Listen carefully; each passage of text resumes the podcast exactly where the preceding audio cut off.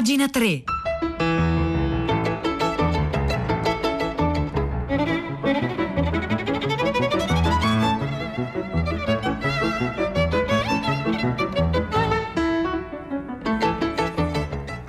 Buongiorno da Vittorio Giacopini, ben trovati a pagina 3 la cultura nei giornali, sul web, nelle riviste. Oggi giovedì 10 settembre eh, anticipiamo l'uscita di un libro importante che appunto esce oggi nel, nelle librerie italiane. Sono le conferenze e discorsi di Albert Camus. Sono tradotti per la prima volta o quasi per la prima volta in Italia da Bompiani e il Fatto Quotidiano oggi anticipa un, lo stralcio di uno, uno, dei più importanti discorsi che fece Camus. Fu un eh, discorso che venne perduto era un discorso che tenne alle, eh, in a New York nel 1946, subito dopo la guerra. Si chiama La crisi dell'uomo questo discorso, è anticipato come un inedito, in realtà io ricordo che sulla rivista Lo Straniero diretta da Goffredo Fofi, il numero 4 nel 1988 questo discorso venne già eh, tradotto, ma è un testo bello e importante su cui è giusto tornare, appunto il Fatto Quotidiano lo anticipa con questo titolo Le parole sono importanti perché riflettendo sulla crisi dell'uomo, appunto dopo la eh, terribile devastazione della seconda guerra mondiale, Camus diceva la comunicazione è ciò che oggi dobbiamo tenere vivo per difenderci dal, dall'omicidio. Per questo ora lo sappiamo,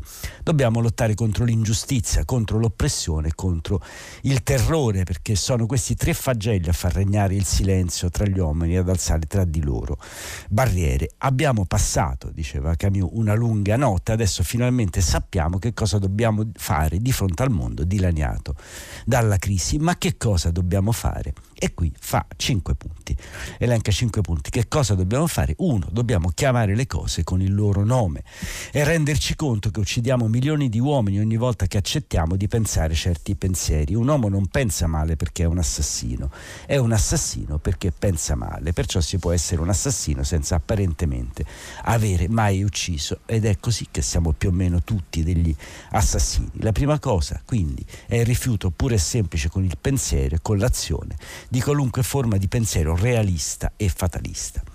Due, la seconda cosa da fare è decongestionare il mondo dal terrore che vi regna e che impedisce di pensare bene.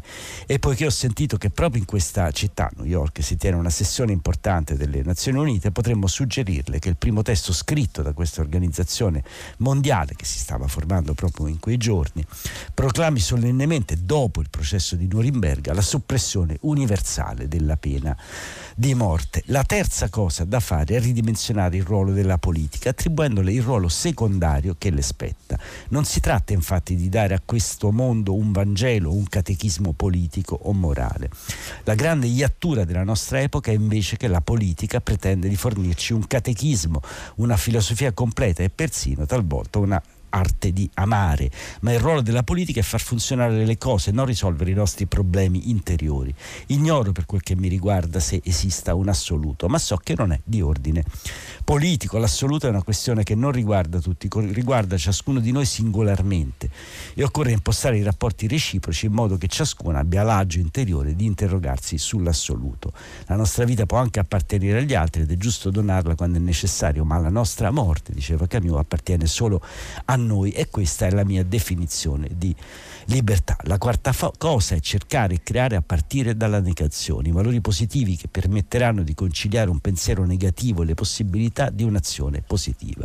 È il compito che spetta ai filosofi e del quale ho fornito solo un accenno, mentre la quinta cosa è capire che questo approccio implica la creazione di un universalismo in cui potranno ritrovarsi tutti gli uomini di buona volontà. Per uscire dalla solitudine occorre parlare, ma occorre parlare in modo schietto, non mentire mai e dire tutta la verità, naturalmente tutta la verità che si conosce, ma si può dire la verità solo in un mondo in cui questa è definita e fondata su valori comuni a tutti gli uomini. Non è certo Hitler a poter decidere che questo è vero e quest'altro non lo è.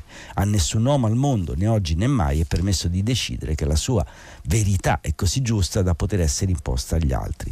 Solo la coscienza comune degli uomini infatti può nutrire una una simile ambizione e occorre ritrovare i valori in cui vive questa coscienza comune, la libertà che per finire dobbiamo conquistare e il diritto di non dire bugie, di non mentire.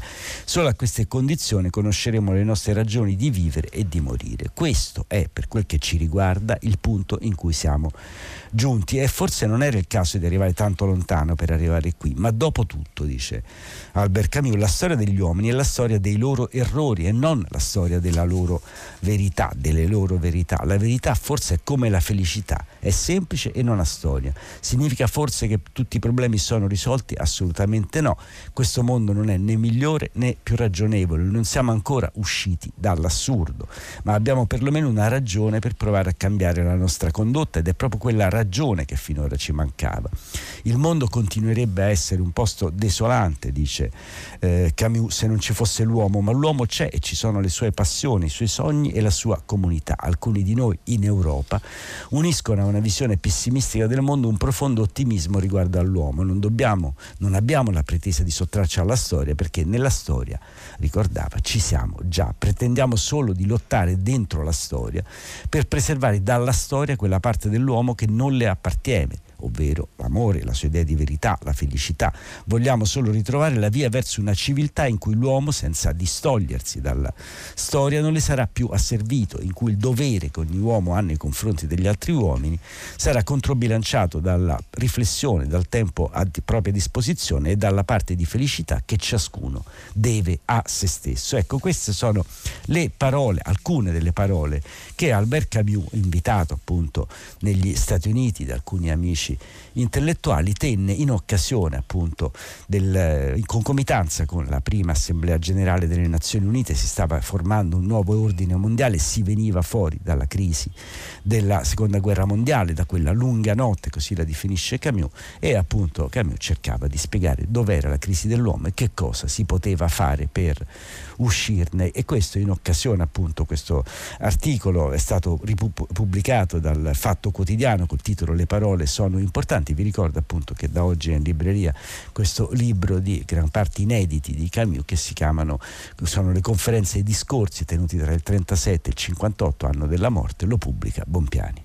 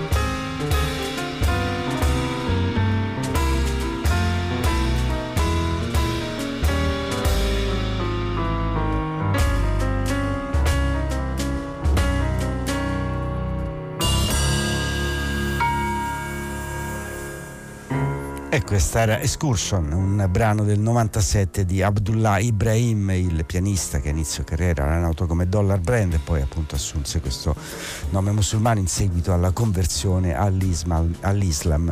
Eh, Rosa Polacco in collegamento con noi per anticiparci le scelte tutta la città ne parla. Buongiorno Rosa, ciao. Ciao Vittorio, buongiorno. Allora, noi stamattina cogliamo lo spunto di Alice che è intervenuta a prima pagina, parte da un'idea, da una tentazione, quella dell'homeschooling, cioè la scuola da casa, per chiedersi cosa ne sarà della socialità dei ragazzi, ma anche della nostra. Ed è inevitabile chiederselo proprio in questi giorni in cui la scuola è il centro gravitazionale della nostra attenzione, con tutti i dubbi e le attese che la riapertura porta con sé, che non riguarda solo gli studenti, ma inevitabilmente tutti noi, genitori, insegnanti, cittadini, persone sociali, insomma, che in questi mesi si stanno confrontando con nuovi modelli, non sappiamo quanto temporanei di aggregazione. Bene, bene, questo sarà il tema che accompagnerà diciamo, i nostri ascoltatori che potranno intervenire su questo tema oggi alle 10 a tutta la città ne parla ma ci torneremo anche qui a pagina 3 perché la questione della scuola mi sembra assolutamente fondamentale.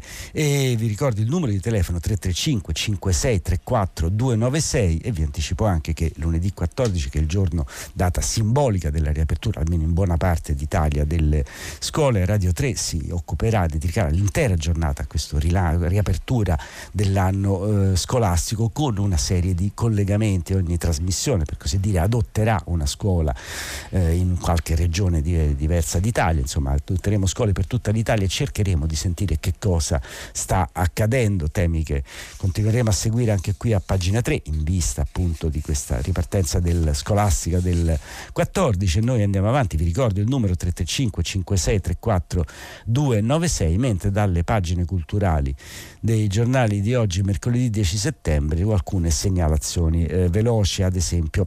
Naturalmente molti giornali ricordano la figura di Nico Naldini, grande scrittore, cugino di Pasolini, ma grande scrittore di suo, che è scomparso a 91 anni nella giornata di ieri. In particolare vi segnalo dal sito della rivista Una città una lunga, bella intervista a Nico eh, Naldini che appunto eh, raccontava i suoi anni, la sua eh, avventura intellettuale e umana. un'altra persona che è scomparsa è Cini Boeri, grande signora del design design italiano che raccontò l'Italia al mondo, così racconta Cini Boeri il Corriere della eh, Sera, che naturalmente dedica ampio spazio con Paolo Di Stefano anche alla scomparsa di Nico eh, Naldini.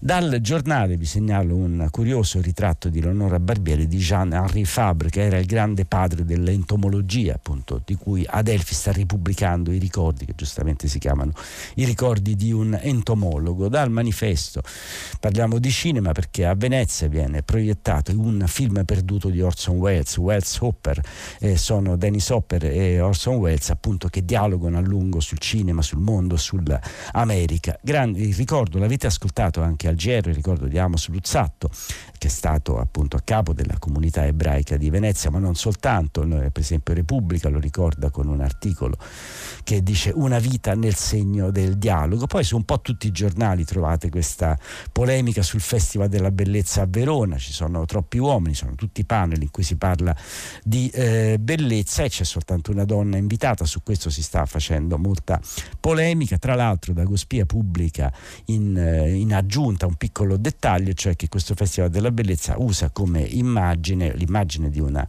eh, ragazzina, è un, eh, l'opera di un'artista americana che pare non abbia dato nessuna autorizzazione, è stata avvisata diciamo, tramite social di questo e prende le posizioni e interviene proprio su questa questione, si parla di bellezza e non ci sono eh, le donne, altra questione di cui si parla è la rivoluzione degli Oscar, nuovo cinema conformismo, così titola il resto del Carlino con queste nuove regole per cui per dare gli Oscar bisogna tenere conto di sistemi inclusivi in cui tutte le minoranze, tutte le identità vengano rispettate con una sorta di bilancino, insomma una specie di manuale Cencelli del politicamente corretto. Ecco, queste sono alcune segnalazioni dalle pagine culturali dei giornali di oggi, mercoledì 10 settembre.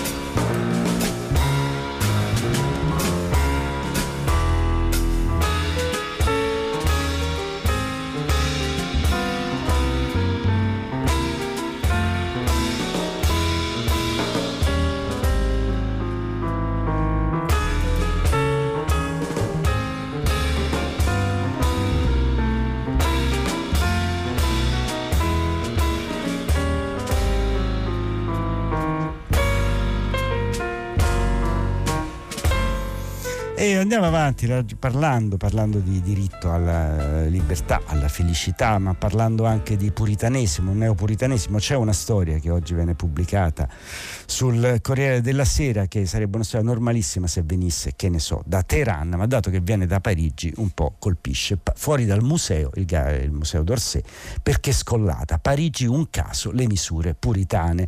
È il racconto che fa Stefano Montefiori di quanto accaduto, o si copre o lei non entra, che cosa succede? Che c'è una eh, ragazza che si è presentata con una vistosa scollatura all'ingresso del museo, neanche però fosse una chiesa, le hanno detto lei non può entrare. Di fatto la signora, eh, la ragazza ha voluto lo stesso partecipare, quindi nonostante il caldo si è tutta intabarrata con una giacca coprendo i suoi eh, seni e ha potuto girare nel museo vedendo, come nota maliziosamente eh, Montefiore, ha potuto contemplare dei nudi celebri, lei tutta vestita come l'origine del mondo di Courbet o la colazione sull'erba di Manet. Però poi il giorno dopo una feroce lettera aperta ha raccontato nei dettagli l'accaduto su Twitter con lo pseudonimo Tò. È martedì 8 settembre, il caldo aumenta nel pomeriggio e le braccia si scoprono, ho voglia di andare al museo d'Orsay e non sospetto che il mio décolleté sarà un oggetto di discordia. Arrivata all'ingresso non ho il tempo di mostrare il biglietto che la vista dei miei seni turba la funzionaria incaricata del controllo delle prenotazioni che parte salmodiando. Ah no, non è possibile, non si può lasciare passare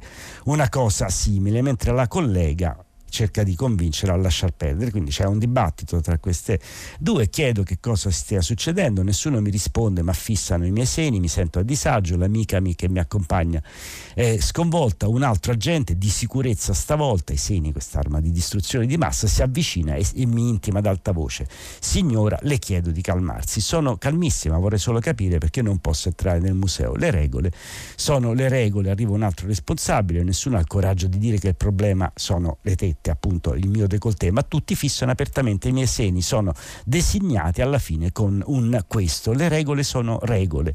Ripetono i funzionari, non lo dicono, ma la famosa regola potrebbe essere l'articolo 7 del regolamento interno. L'articolo 7 dice gli utenti devono conservare una tenuta decente e un comportamento conforme all'ordine pubblico e devono rispettare la tranquillità degli altri utenti. Giudicare della decenza di un abito può essere un'operazione delicata, affidata alla sensibilità di chi è chiamato a farlo. La donna diffonde quindi una sua foto con lo stesso vestito scattata qualche ora prima al ristorante dell'Hotel Maurice. Davvero quella è una tenuta indecente. Peraltro la foto in questione viene pubblicata in apertura in prima pagina del Corriere della Sera.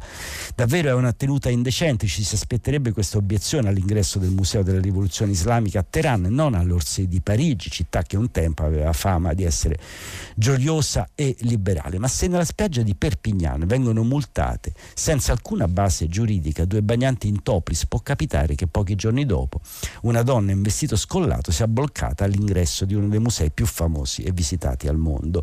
Dopo la sua denuncia, anche un'altra ragazza su Twitter ha raccontato di essere stata respinta di recente per motivi analoghi, colpevole di aver lasciato braccia e ombelico scoperti per il caldo, non certo per esibizionismo. E Jeanne, quest'altra ragazza, protesta soprattutto contro il sessismo. Io non sono solo i miei seni, non solo il mio corpo. Mi domando se gli agenti che volevano proibirmi di entrare sanno a che punto hanno obbedito a dinamiche sessiste. Non può essere il giudizio arbitrario su cosa è decente e cosa non lo è a determinare l'accesso alla cultura. Ma la questione, dice Montefiori, in realtà è più ampia. Anche la nozione di, decenza in Francia sta cambiando e se quei funzionari, eh, bisogna capire se quei funzionari abbiano ubbidito a un nuovo canone più severo, più castigato ispirato al neopuritanesimo americano o magari al concetto di modestia propagandato nelle periferie e non solo dagli islamisti radicali. La conclusione però è di segno diverso perché in serata la stessa direzione del museo, del museo d'Orsay,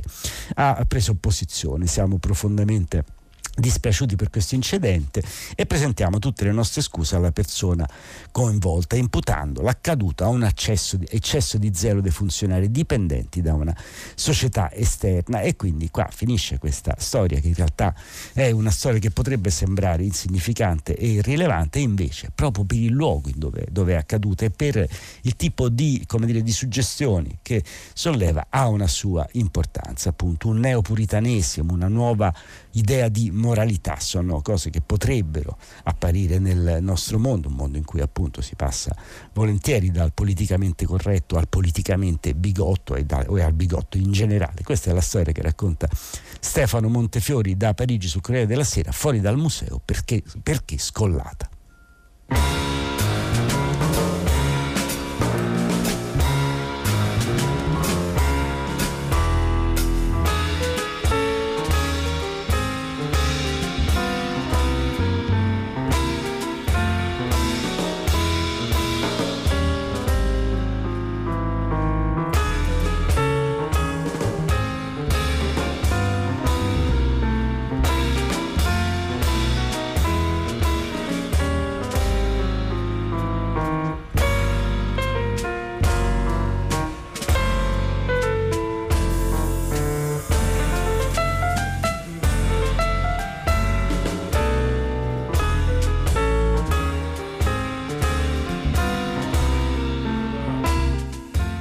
Ci torneremo tra poco alle 10 con Rosa Polacco, con tutta la città ne parla, la riapertura delle scuole, la tentazione dell'insegnamento a casa, dell'insegnamento a caso proprio per evitare, per insomma, tutelarsi dalle incertezze di questa ripartenza. Di appunto tentazione di insegnamento a casa scrive oggi eh, la cronaca di Palermo di Repubblica, dove appunto si racconta questo episodio e racconta anche di che cosa sta accadendo nelle scuole a Palermo, appunto in vista della eh, riapertura. In realtà, eh, diciamo, tra quattro giorni riapriranno le scuole in Sicilia, metà, diciamo, del, metà degli istituti siciliani riparte il 14, l'altra metà riapriranno dopo il referendum il 24. Ieri abbiamo visto che cosa stava accadendo a Genova, oggi potete trovare molti dettagli invece su quello che sta accadendo a Palermo in questo articolo firmato da Salvo Intravaglia, caccia marcia affannosa alle aule, ne mancano ancora 500, a Palermo servono 80 ambienti, c'è un SOS dalla scuola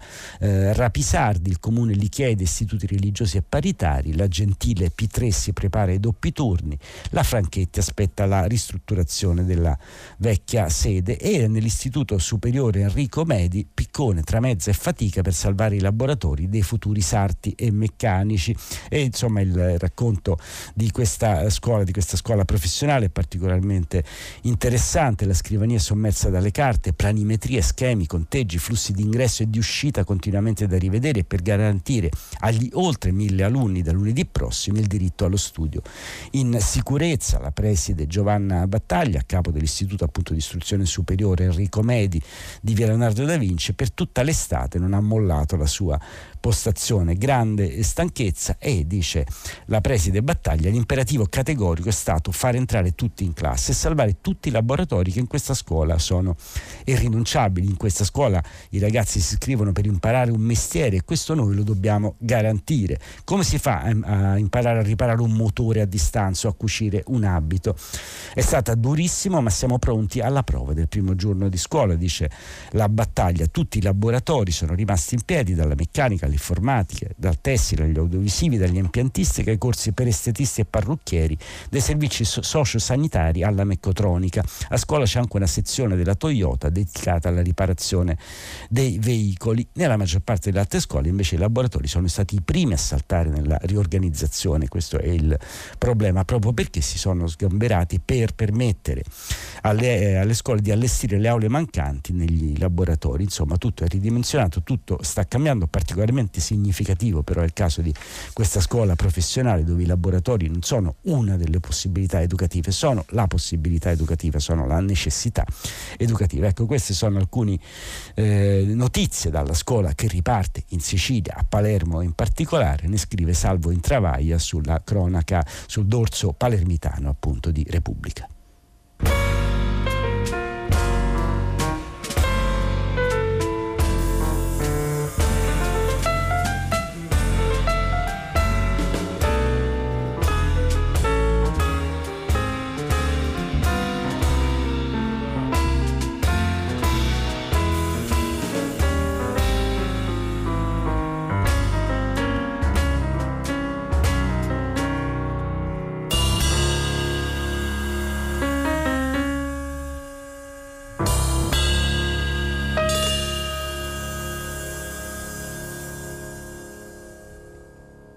E questo era Excursion, un brano del 97 di Abdullah Ibrahim, il grande pianista sudafricano, Dollar Brand, che ci ha accompagnato. Abbiamo parlato di Palermo e da Palermo, o anche da Venezia, anzi da Venezia però è palermitana, viene la voce di Emma Dante. Emma Dante, grande regista teatrale che adesso si è eh, dedicata anche al cinema, non è la sua prima prova cinematografica, ma Le sorelle Macaluso è il film che viene proiettato a Venezia e Emma Dante è stata intervistata da vari quotidiani, tra l'altro la potrete ascoltare questa sera alle 19 a Hollywood Party, ma anticipiamo un po' delle sue cose. Ci sono due interviste in particolare che vi voglio segnalare. Una a Giuseppe Fantasia dell'Huffington Post, più spazio alle donne anche se non sono eccellenze, dice Emma Dante, e poi siamo donne prigioniere del dolore, questa è invece l'intervista che ha concesso al, a Giovanni Bogani del resto del, Carti, del Carlino. E proprio da questa forse possiamo partire perché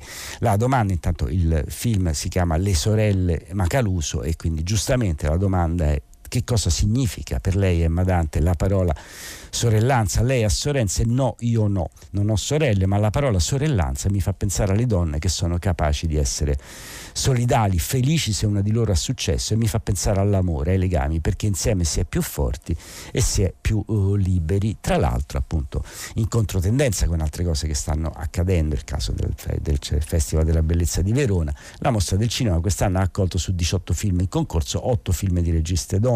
È un buon segnale, è un passo avanti, dice Emma Dante.